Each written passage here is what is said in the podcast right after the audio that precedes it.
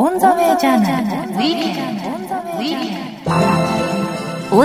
ナルウィークエンド。元経済産業省職員の古賀茂明さんの登場です。2011年3月11日の東日本大震災、福島第一原発の事故を受けて、4月に東京電力の破綻処理策を提起。しかし、経済産業省から退職勧告をされ、同年9月に退職。その後は脱原発のオピニオンリーダーとして各所で果敢な発信を続けていらっしゃいます。最新刊は講談社刊原発の倫理学。今回は古賀さんの脱原発の論理と倫理についてそして日本の今とこれからについて伺ってまいります。聞き手はコーディネーターの山崎宇宙です。オンザウェイジャーナルウィークエンド山崎宇宙です。今週と来週の2週にわたって元経済産業省の古賀茂明さんをお迎えしてお話を伺ってまいります。古賀さんよろしくお願いいたします、よろしくお願いします。えー、古賀さん多分あちこち引っ張りだこなんじゃないかというふうに思いますけれども。はい。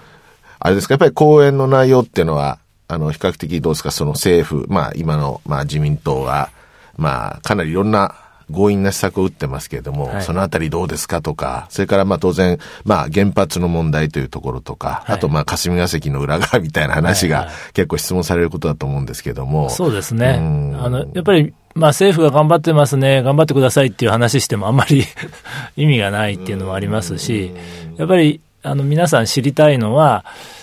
まあ、あの政府はいろんないいことを言うけど本当のところどうなんでしょうねっていうねでアベノミクスでちょっと景気が良くなってるような感じもあるんだけど本当に信じて乗っかっちゃっていいんですか？みたいな。そこはあのどうしても皆さんねこういつも頭から離れないみたいな、まあ、特に地方行くとそういうのはね非常に強いですね。まあ、今、いろんな問題は当然あるんですけれども、今回、まあ、その話を聞きたいなと思っている最初のところは、やはり原発の、えー問題と、まあ、いうことで、で、講談社さんから、えー原発の、まあ、えー倫理、まあ、倫理、なるほどなと思います。倫理学ということで、これ、メルマーかなんかの、えー書かれたやつをまとめた感じですかね。そうですねあのずっともうあの3.11以降ですね見てきたことを少しずつこう書いてたんですけども、それをあの、まあ、振り返ってみるとですね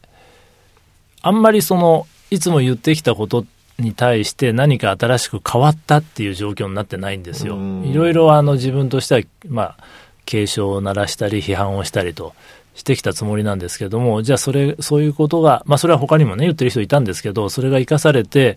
いい方向に行ってるかっていうと、あんまりそうじゃなくて、ずいぶんもう2年ぐらい前に言ったことでも、今もう一回聞いても、そのまま通用するねっていうものが多かったもんですから、まあそれで今、これからあの安倍政権がですね、まあ原発ゼロなんですけども、そこから動かそうっていう方向に出てますね。まあ非常に大事な時期なので、それもう一回あの整理してみようかという、ええ気持ちで出させていただきました。まあ、春にはね、その再稼働の話っていうのが、まさにこう、ニュースのど真ん中に来るぐらいでしょうし、まあ、あの、読ませていただいて、つくづく思ったのは、やはりその、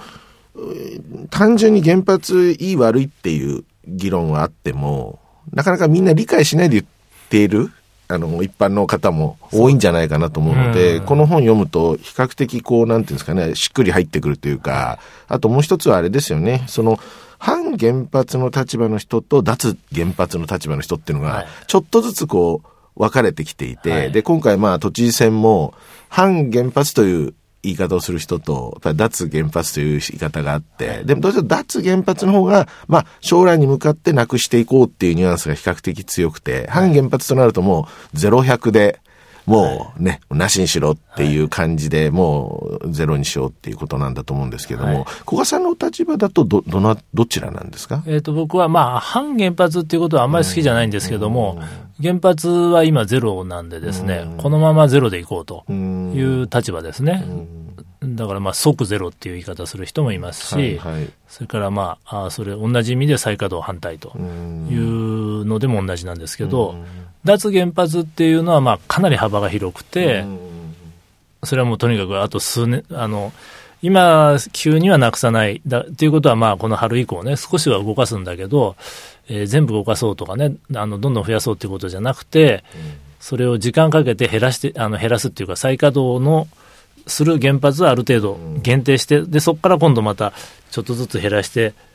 いくんだけど、最終的な目標がゼロだっていう人もいれば、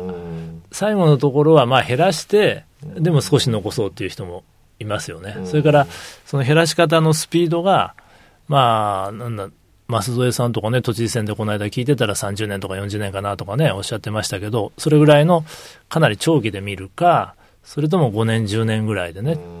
もうかなり思い切って、えーまあ、思い切ってっていうか、今ゼロだからそれが思い切ってと言えるかどうかわかんないんですけども、もうちょっと短いね、期間でやろうという人がっていうので、そ相当いろんなあの、えー幅があるということですよね。まあ、本来であれば国のエネルギー政策はいだけれども、まあ、東京という街がまさにその、えー電力をか、まあ、大量に消費しているところではあるので、まあ、そこが要は、まあ、脱原発なのか、反原発なのかを、まあ、問う選挙にね、ちょっとなりつつあって、ね。まあ、いろいろその辺がおかしいという人もいるんだけれども、まあ、焦点としてそこがクローズアップされたことで、うん。やっぱりその国民全体、まあ、都民だけじゃなくて国民全体でもう一回、うん。その原発のあり方みたいなものを考えなくちゃいけないかなっていう部分はあると思うんですよね。うん。そうですね、まあ、都知事選のね、そのまあ、争点なのかどうなのかっていう議論があるんですけど、そのもちろんね、他にもいっぱい大事な課題があるわけですね、福祉も大事だし、はいはい。防災も大事だし、オリンピックも大事だと。で、だからそれぞれね、やっぱりもし福祉について考え方が違うんだったら、それはそれでちゃんと言ってもらわないと困るし、それをみんな比較しなくちゃいけないんですけど、ただ聞いてる限りはですね、あの課題はたくさんあるんだけど、じゃあ、福祉について各候補がかなり考え方違うねっていうことかっていうと、ああんまり違わないですよ。そうそうですね。福祉は一生懸命やります、大事ですね。と、ね、お年寄りも大事だし、子育ても大事だし、みんな頑張りますよって言ってるから、それはあんまり課題は課題なんだけど、そんなに争点になってないなって、防災だってね、やっぱりもういつ来るか分かんないんだから、早く一生懸命やんなくちゃいけないというのもみんな言ってるしね、オリンピックも、いや、細川さんがね、なんか、オリンピックあんまりね、あの最初は賛成じゃなかったっていう話があったから、私はオリンピックやめたいっていうのであれば、これは大変な争点になってくるんだけど、でも細川さんもやっぱりオリンピックはちゃんとやりますって言ってるから、そうすると選ぶ方から見ると、どこで違いが見えるのかなっていうと、まあ、原発だけは非常に違いが出てるという意味で、まあ、結局やっていくと、そこはあのどうやっても避けて通れない争点になるかなという感じはしますね。それと、まあ、中身的にはね、やっぱりあの、まあ、東京はその大消費地だっていうふうに言うんですけども、それもありますけど、もう一つはやっぱり福島のあの事故の時にね、あれだけの大停電ね、あの、ものすごく大変だだったじゃないですか。特に、あの、まあ、お年寄りとかね、それから、あの、中小企業の方ですね、もうい、今日は、あの、一応、停電の区域に入っちゃったけど、止まるのかな、止まんないのかな、なんてね、すごいみんな苦労されてた。それから、あの、江戸川とかね、あっちの方では、その、放射能でね、水道水が汚染されちゃって、それで、まあ、大人は大丈夫だけど、乳児のね、粉ミルクを溶かすのにはあんまり使わない方がいいなとかね、そんなことでペットボトルがなくなっちゃったとかね、そんなこともあったわけですよ。だから、その都民の生活を守るという意味では、その単に電力を使えるか使えないかとかいう話以上に、もうその生命の危険とかね、そういうものもあるので、それはやっぱり、それについて東京都としては、いや、もうやめてくださいよと原発はっていうのか、それとも、いやももっと電気ジャブジャブに使いたいからね、引き続き原発やってくださいと。いうのかっていうのは、やっぱり都民があの議論して決めた方がいいと思うんですね。まあ、あの、本当に大変なね、まあ、その災害であった、まあ、東北の皆さん本当にご苦労されたわけですけれども、実際のところその、福島の原発の問題っていうのは、まだ、なんか、ある意味決着がついていないということと、あと、これだけその、コントロールできてないに見えて政府はまあコントロールできてるんだという部分と、はい。よくその報道を見ても、その曖昧さにまずちょっとこう、振り回されるところ、それから、東京で使う電力が東京で作られてないじゃんっていう部分が、やっぱり結構、その都民も今一度考えないと、自分たちの生活のために、まあ他のその県、ね、他のその都市が本当にその危ない、えーことになるということについて、まあ多少自制できるかどうかっていう今後のやっぱりその富もその部分が問われるのかなっていうふうに感じるんですけれども。そうですね。やっぱりあの、東京がその、まあ原発をですね、福島とかね、新潟とかあの原発に頼って、で、あの事故が起きるまでは、その電力っていうのが、そういう他の県から来てるんだとかね、原発の電力をこんなにたくさん使ってるんだとか、で、いざ止まったら大変なことになるんだとかいうことを意識してた人ってほとんどいなかったと思うんですよ。すね。で私もあんまりね、そんな深く考えなかったです。だけど、やっぱりあの事故が起きて、そしてまあ、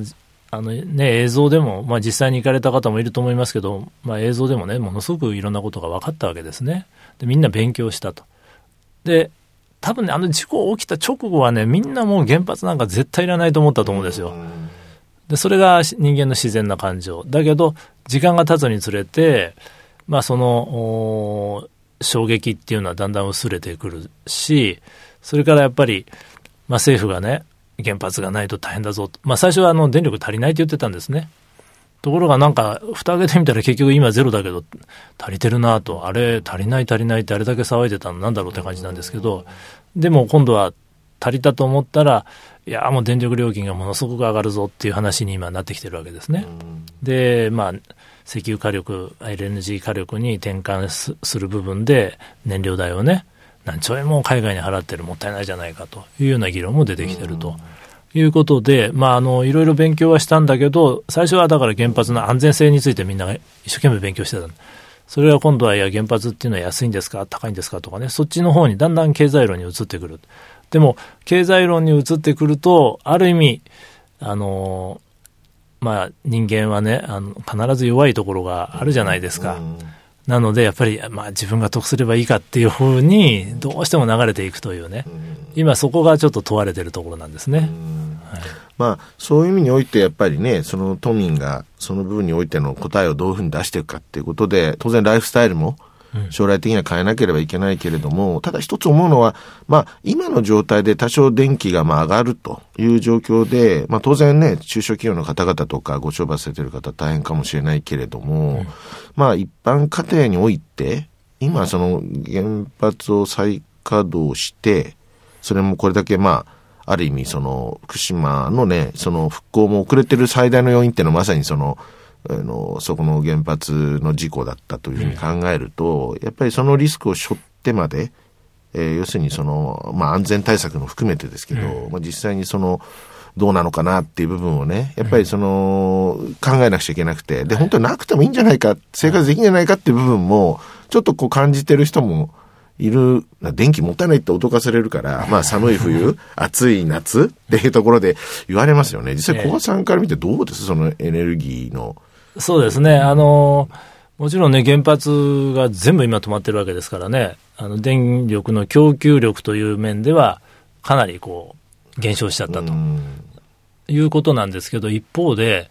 結構驚くべきことですけど、その、東京電力管内だとね、にまあ、2011年のあの、事故の前の、まあ、2000、例えば10年のですね、10年ってすごく暑かったんですよね。その時のその夏のピーク電力っていうのと比べて、2012年、あ、11年の夏、12年の夏、比べてみるとですね、まあ、原発で大体10基分ぐらいはね、あの、節約しちゃってみんな、省エネをしちゃったと。いうことで、そしたら、だから蓋開けてみたら、なくても全然足りるねと。で、面白いんですけどね、この間、あの、森元総理がね、はい。えーあるテレビ番組で、とにかく2020年のオリンピックって海外から人がいっぱい来るじゃないですか。はいはいそれで電力需要も増えると。そうすると、その、もし原発を止めたままでね、行けって言うんだったら、もう電力が足りなくなるからオリンピックを返上するしかないって言ったんですよ。うんで、なんとなくね、あ、そうかもしれないなって思っちゃうところがあるんですけど。からするとねうん、なんか、あそうかなって。ところがですね、でもよく考えてみると不思議なのは、その、いや、そんなに電気が足りなくてオリンピックできなくなるかもしれないっていうような、あの状況なんだったらね、そんなところを本当にオリンピック開催都市として選ぶのかなと、IOC 何考えたのかなと思ったんですよ。それでね、ちょっと調べてみたんですね。あの日本のそのオリンピック招致委員会が国際オリンピック委員会にあの候補として認めてくださいっていうのであのファイルを出すんですね、ものすごい分厚い書類もうピカピカのですねカラー刷りの250ページぐらい。まあこれ相当お金かけたなっていうのがあるんですよ。これネットでも見れるんですけどその中にねあのその国際オリンピック委員会からいろんな質問が投げかけられて答えてる部分があるんですけども、はい、そこよく読んだらねあの日本は原発なしでも余裕で電力供給足りますって書いてある。それは、その、どっちですか？クエスチョンですか？アンサーですか？アンサーとして。アンサーとして。質問は電力供給大丈夫ですか？という質問があって、それに対して、い。や、確かにね、ご心配は分かりますと。原発止まっちゃって供給力が減りましたと。ところが、すごい節電も進んだり、新しい発電所もできたりしたんで、今のまんまでも700万キロワット余ってるんで、もう余裕っていうのは原発7基分ですけどね、あの関東地方だけでですよ。で、もう余裕で開催可能ですってね、言い切ってるんですね。ということは、まあ、それは実は嘘だったのかですね、まあ、嘘だったとしたら汚染水と並んで、とんでもない大嘘ついてあのオリンピック呼んできたということになるんですが、実際は日本政府も大事なんとかなると思ってるわけですよ。でも、それを言っちゃうと、じゃあ原発やめようねっていう話になっちゃうから、まあ、それは言わないで、大変ですよっていう話をいろいろ今、まあ、キャンペーン的にやってると。いうことだろうなと思う、僕はあのだから森元総理の発言っていうのは、非常に重要な意味を持ってると思いますね。まあ、お立場的に言うとね、まあそういう、まあ、本来は 言っていただきたくないというか、うん、ね、まあオリンピックのまさに責任者というか、責任者なる人ですからね。なる人なんで、ね、それと電力問題をこう、一緒にするっていうのはちょっと矛盾も感じますけれどもね。だからこれ結局、まあ、都知事選の、まあ、舛添さんたちを応援したいという、そういうような気持ちが多分あったのかなと思うんですけど、でもしそうだとすると、その、まあ、あるいは細川、宇都宮批判なのかもしれないんですけど、そうだとすると、オリンピックをね、政治利用しようっていうことをね、してるとしか思えないんですよ。そしたらこれはもうオリンピック、そのオリンピック憲章にね、真っ向から反する、もうそのスポーツとかね、オリンピックを政治利用しちゃいけませんよと。で、ほら、韓国のね、あの、選手がオリンピックでなんかいろいろやったっていうの日本人がものすごく批判してるじゃないですか。でもそれと同じようなことを元総理がね、国内の政治に利用しようとしてたっていうことで、これもとんでもないことだなと思いますけど、まあ、そういうことも含めてね、やっぱりちょっとあの、そういう、こう、ためにする議論っていうか、そういうものに今、国民がね、騙されちゃう。ああ、確かに原発なくて、もうオリンピックできなかったら大変だっていうね。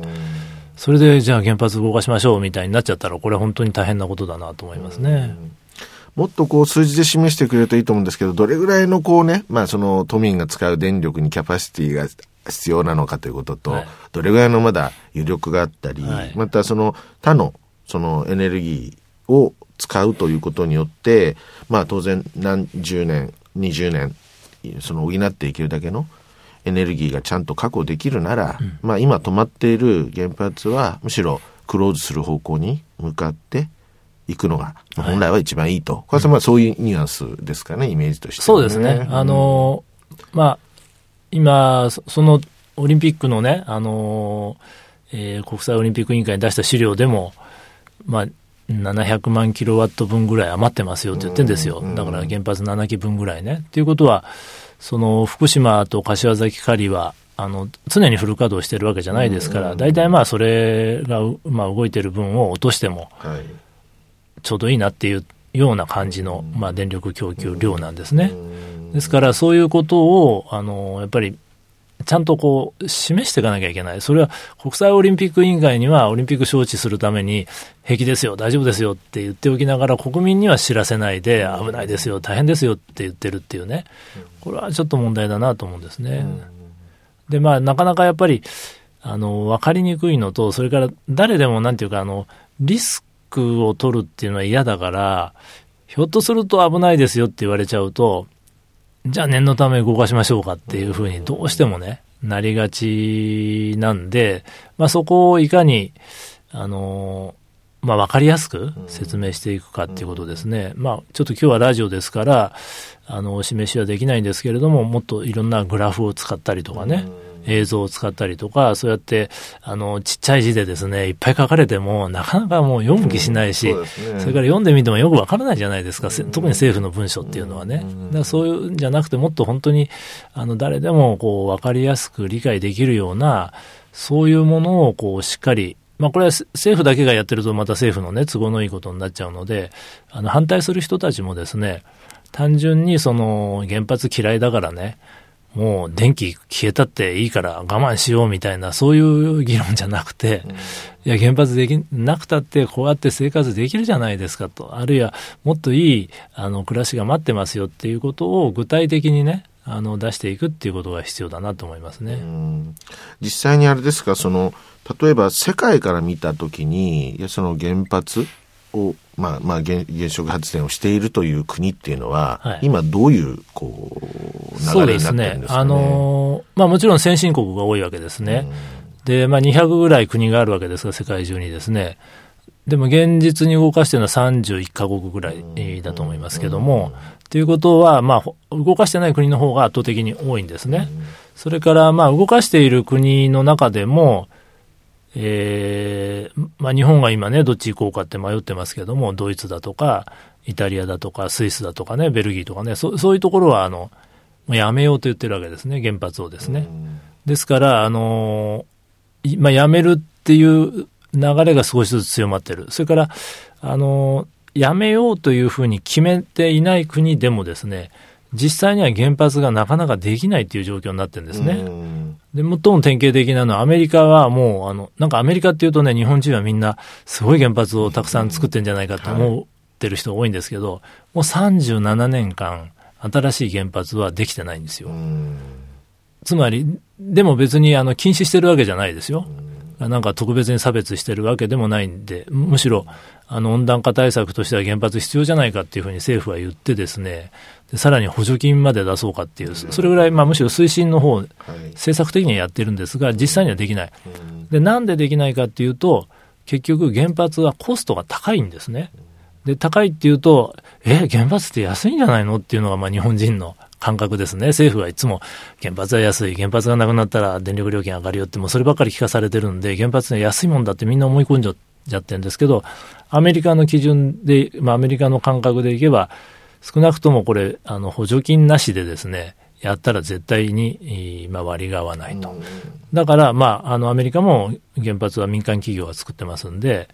民間企業から見ると、いくら政府が作ったらって言ったとしても、作らないという選択になっちゃってるんですね。それからヨーロッパでもですね、もうやっぱり最近ではほとんど新しい原発でできなくなってまして、それはなぜかっていうと、やっぱり安全の規制が非常に厳しくなって、まあ、アメリカもそうなんですけれども、でしかもあの日本と違ってですね、新しい規制をどんどん古い原発にも適用しちゃうんですね。そうすると、あの、追加でまた投資しなくちゃいけない。で、それが、あの、そうすると今後、この先ですね、もっともっと厳しくなると思われるので、そこまで考えると、とてもじゃないけど、原発やっても、儲かるっていうね、確信が持てないから、やめようかっていうふうになっちゃうんですよ。もう一番ね、あの、有名な例は、フィンランドにあの、フランスのアレバっていうね、あの、まあ、えー、電力会社でもあり、電気メーカーでもある会社があるんですが、日本にもあの、汚染水の除去装置をね、売り込みに来たり、あの、オランド、オランド大統領がなんかこう連れてきました。アレバのなんかあの、女性の社長さんかなんか連れてきてね、売り込みやってましたけど、あの会社ですけどね、あの会社がフィンランドで、その、まあ、原発を作り始めたんですよ。で、ところがですね、やってるうちに、やっぱりき安全基準がどんどん厳しくなっていっちゃって、最初5000億ぐらいですよとか言ってたのが、もう1兆を超えると。まあ、未だにまだ完成しないんですけどね。それで、どんどんお金がかかるから、でもやめられないんでやってたらですね、もうアレバ自身経営がですね、行き詰まっちゃって、もう潰れそうになってですね、それでもうやむにやまれず、えー、送電、送電網を持ってたんですけどね、フランスの国内で。はいそれを売り払ったっていうですね、それぐらいもうちょっと、とてもじゃないけどビジネスでは無理だよねっていう、そんな風になってるんですね。で、イギリスなんかはもうすごい、政府としてはとにかく原発を思いっきりやるんだっていう、そういうあの方針を出してるんですよ。でもやっぱり最近は、あの、イギリスで、えー、まあ、原発を作るっていう、まあ、計画がどんどん頓挫していってですね。で、なんかもうできなくなるんじゃないかっていうふうに言われてたんですそこへ来てですね、今日本の東芝とかですね、日立とか、こういうあのメーカーがですね、なんと、あの、イギリスのちょっとちっちゃな電力会社をですね、買収までして、それでその電力会社に原発作れっていうのをこれからやろうとしてますけども、まあそれぐらいやらないとなかなかできない。そんな感じですね。で、一方で、あの、発展途上国はまだ、あの、原発作りたいっていうふうには結構、あの、あるんですね。あの、安倍さんがね、ベトナムだとか、サウジアラビアとか、なんかトルコとかね、いろんなとこ行って売り込みやってるじゃないですか。それは向こうが欲しいって言ってるからなんですけど、ただよく見るとですね、そういう国っていうのはある程度の規模があってですね、それで、まあ自分たちの軍事上の理由で、まあ近くの国とのね、関係とか、そういうのもあって、あの、ゆくゆくは核兵器を持ちたいと。いう気持ちを持っていてですね、もちろんだけど核兵器そんな簡単には持てないから、まず技術レベルを上げるために原発を作りたいっていう国が非常に多いんですね。だちょっとね、そういう意味では、なんか原発がこれからの成長産業ですみたいに、安倍さんたちは言ってですね、あの原発輸出して成長の柱にしますって言ってるんですけども、これほとんどね、武器輸出と同じような感じですよ。だそれはね、ちょっとももったいないっていうか、その日本がね、そっちの世界にどんどん、あの、入っていくっていうのは、私は、あの、非常に違和感があるんですね。で、一方で、じゃあ、あの、欧米の先進国は何やってるのかっていうと、原発はやめる代わりにですね、その、もう再生可能エネルギーでいこうよという方針をかなりはっきり出していて、それは政府として出しているところもあるし、で、そこまで行ってなくても、もう企業がですね、原発やめた、で、再生可能エネルギー、太陽光とか風力の方がずっと儲かるよと。いうふうに舵を切ってる国がたくさんあって、で、現にそこでもう儲け始めてるんですよ。アメリカ最大の電機メーカーの、えー、GE っていう会社がありますけれども、このまあカリスマ経営者、イメルトさんっていう会長がですね、もうアメリカじゃ原発はダメだと。こういうふうに宣言して再生可能エネルギーもどんどん投資増やして、売り上げもどんどん伸びてるんですね。うん、から、そのドイツの最大のその重工メーカーであるシーメンスっていう会社もやっぱり原発やってたんですよ、やめて。うん、で、風力とか太陽光やってるんです。今もう風力がどんどん増えちゃって、あの、生産能力のですね、2年分？あの受注を抱えてると、はいはい、もうウハウハの状態ですね。ところが日本の東芝、日立、三菱とかいうとですね、えー、原発まだ一生懸命売ってますけども、じゃあその人たちが売ってる再生可能エネルギー、どれぐらいね、であの発電所を作ってるかっていうと、もうほとんどゼロに近い。国際的なレベルではですね、そうするともう競争できなくなっちゃうんですよ。ね、実績もないし、技術もこう革新が起きて売れていかなければ、ね。うん、そうなんですよ。そうするとね、あの、で、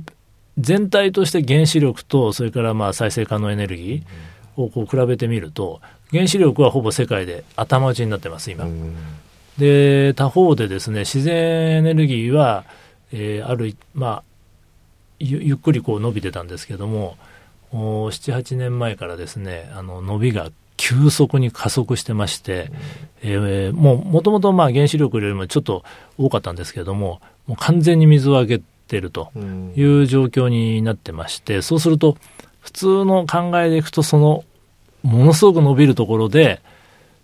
もう投資をしてですね、儲けようっていうふうに言った方がいいんですけど、日本はそうじゃなくて、私たちは原発を取りますっていう道を言ってるんですね。だそういう国っていうのは多分ね、他にちょっとないんじゃないですかね。あの、教えていただきたいのは、普通、まあ、なんかその施設を作りますと、当然、まあ、焼却でこう、何年間かで焼却ってありますよね。で、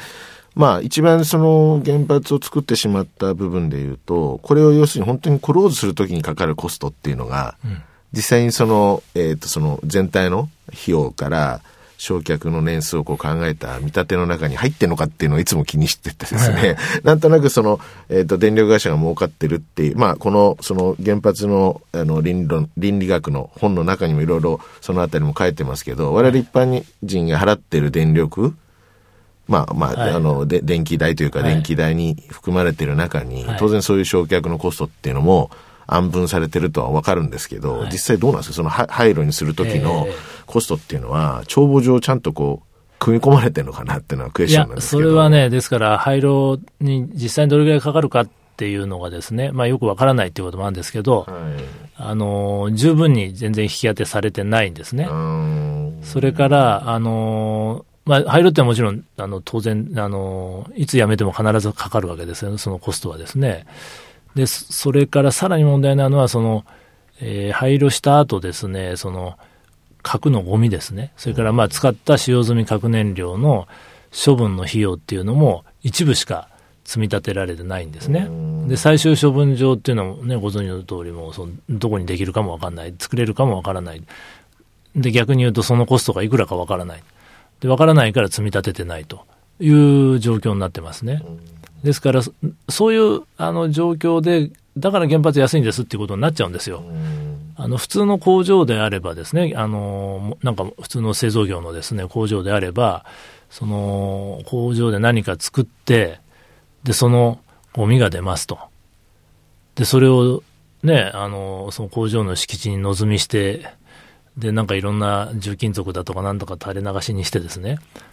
で、そのまま、あの、どうするか決まってませんと。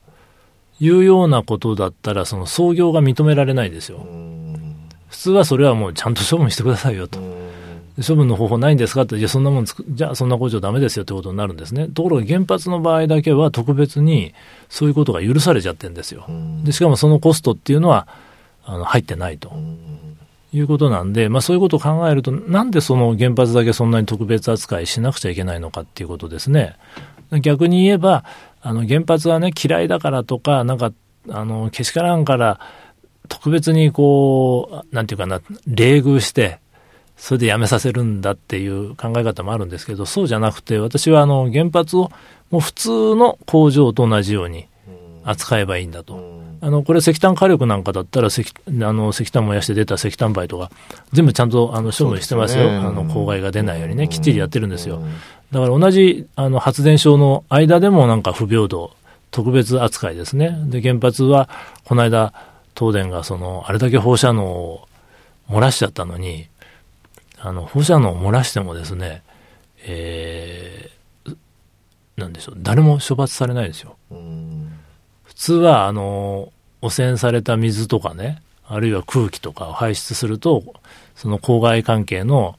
お法律によってですね、処罰されますよね。ところが放射能は公害の中に入ってないんですよ。全部経産省が所管していて、で環境省から切り離されてるんですね。されてたんですよ。だからそういうのが全然整備されてないんで、あれだけばらまいてもですね、東電には罰金一つかからないと。いう、あの、だから、どれだけその今まで原発っていうのを特別扱いしてきたかっていうことなんですね。それってな、僕はあの、だから倫理学っていう名前つけたのは、そのそういう、まあ人としてね、考えて、ごく当たり前の規範っていうのがありますよねと。まあ昔の道徳の教科書みたいなもんじゃないですか。だから自分がね、あの利益を得るために、他の人に迷惑かけちゃいけませんよっていう当たり前のことですね。そういう倫理規範。あるいは自分だけ、まあ自分たちのね、世代だけね、いい思いして、将来のね、子供や孫やもっと先のね、世代に、あの、ものすごいツケをの残しちゃいます、残しちゃいますって。これって自分勝手だよね、と。普通の人間の倫理規範からすれば許されないことがなぜか原発は許されちゃう。だから僕はこれはやっぱり倫理の問題として捉えないといけないんじゃないかと。で、あの、損得とか、それからまあ技術論とかね、そういうものはなんかいろいろ議論されるんだけど、でもそもそも原発って本当に人間として正しい道なんですかということの問いかけをして、で、もし仮にですよ、やっぱりそれは倫理的に許されないよねというあの判断になるのであれば、これはもうやめるしかない。そこの結論は早くもう出ちゃうんですね。で、ただし、あの、悪であっても、まあ必要悪っていうのもあるじゃないですか。それは、あの、自動車だってね、便利だけど、たまに事故が起きて人が死ぬと。だからそれはね、人が死ぬなんてことは許されない。全部やめてしまえっていう考え方もあるけど、でも、それは、やっぱり利便性の方が大きいから、まあそれは認めてあげましょうよっていうね。そでも、いろんなことやってそれは減らしていく努力もしてるし、っていうことがあるんですけど、原発の場合については、その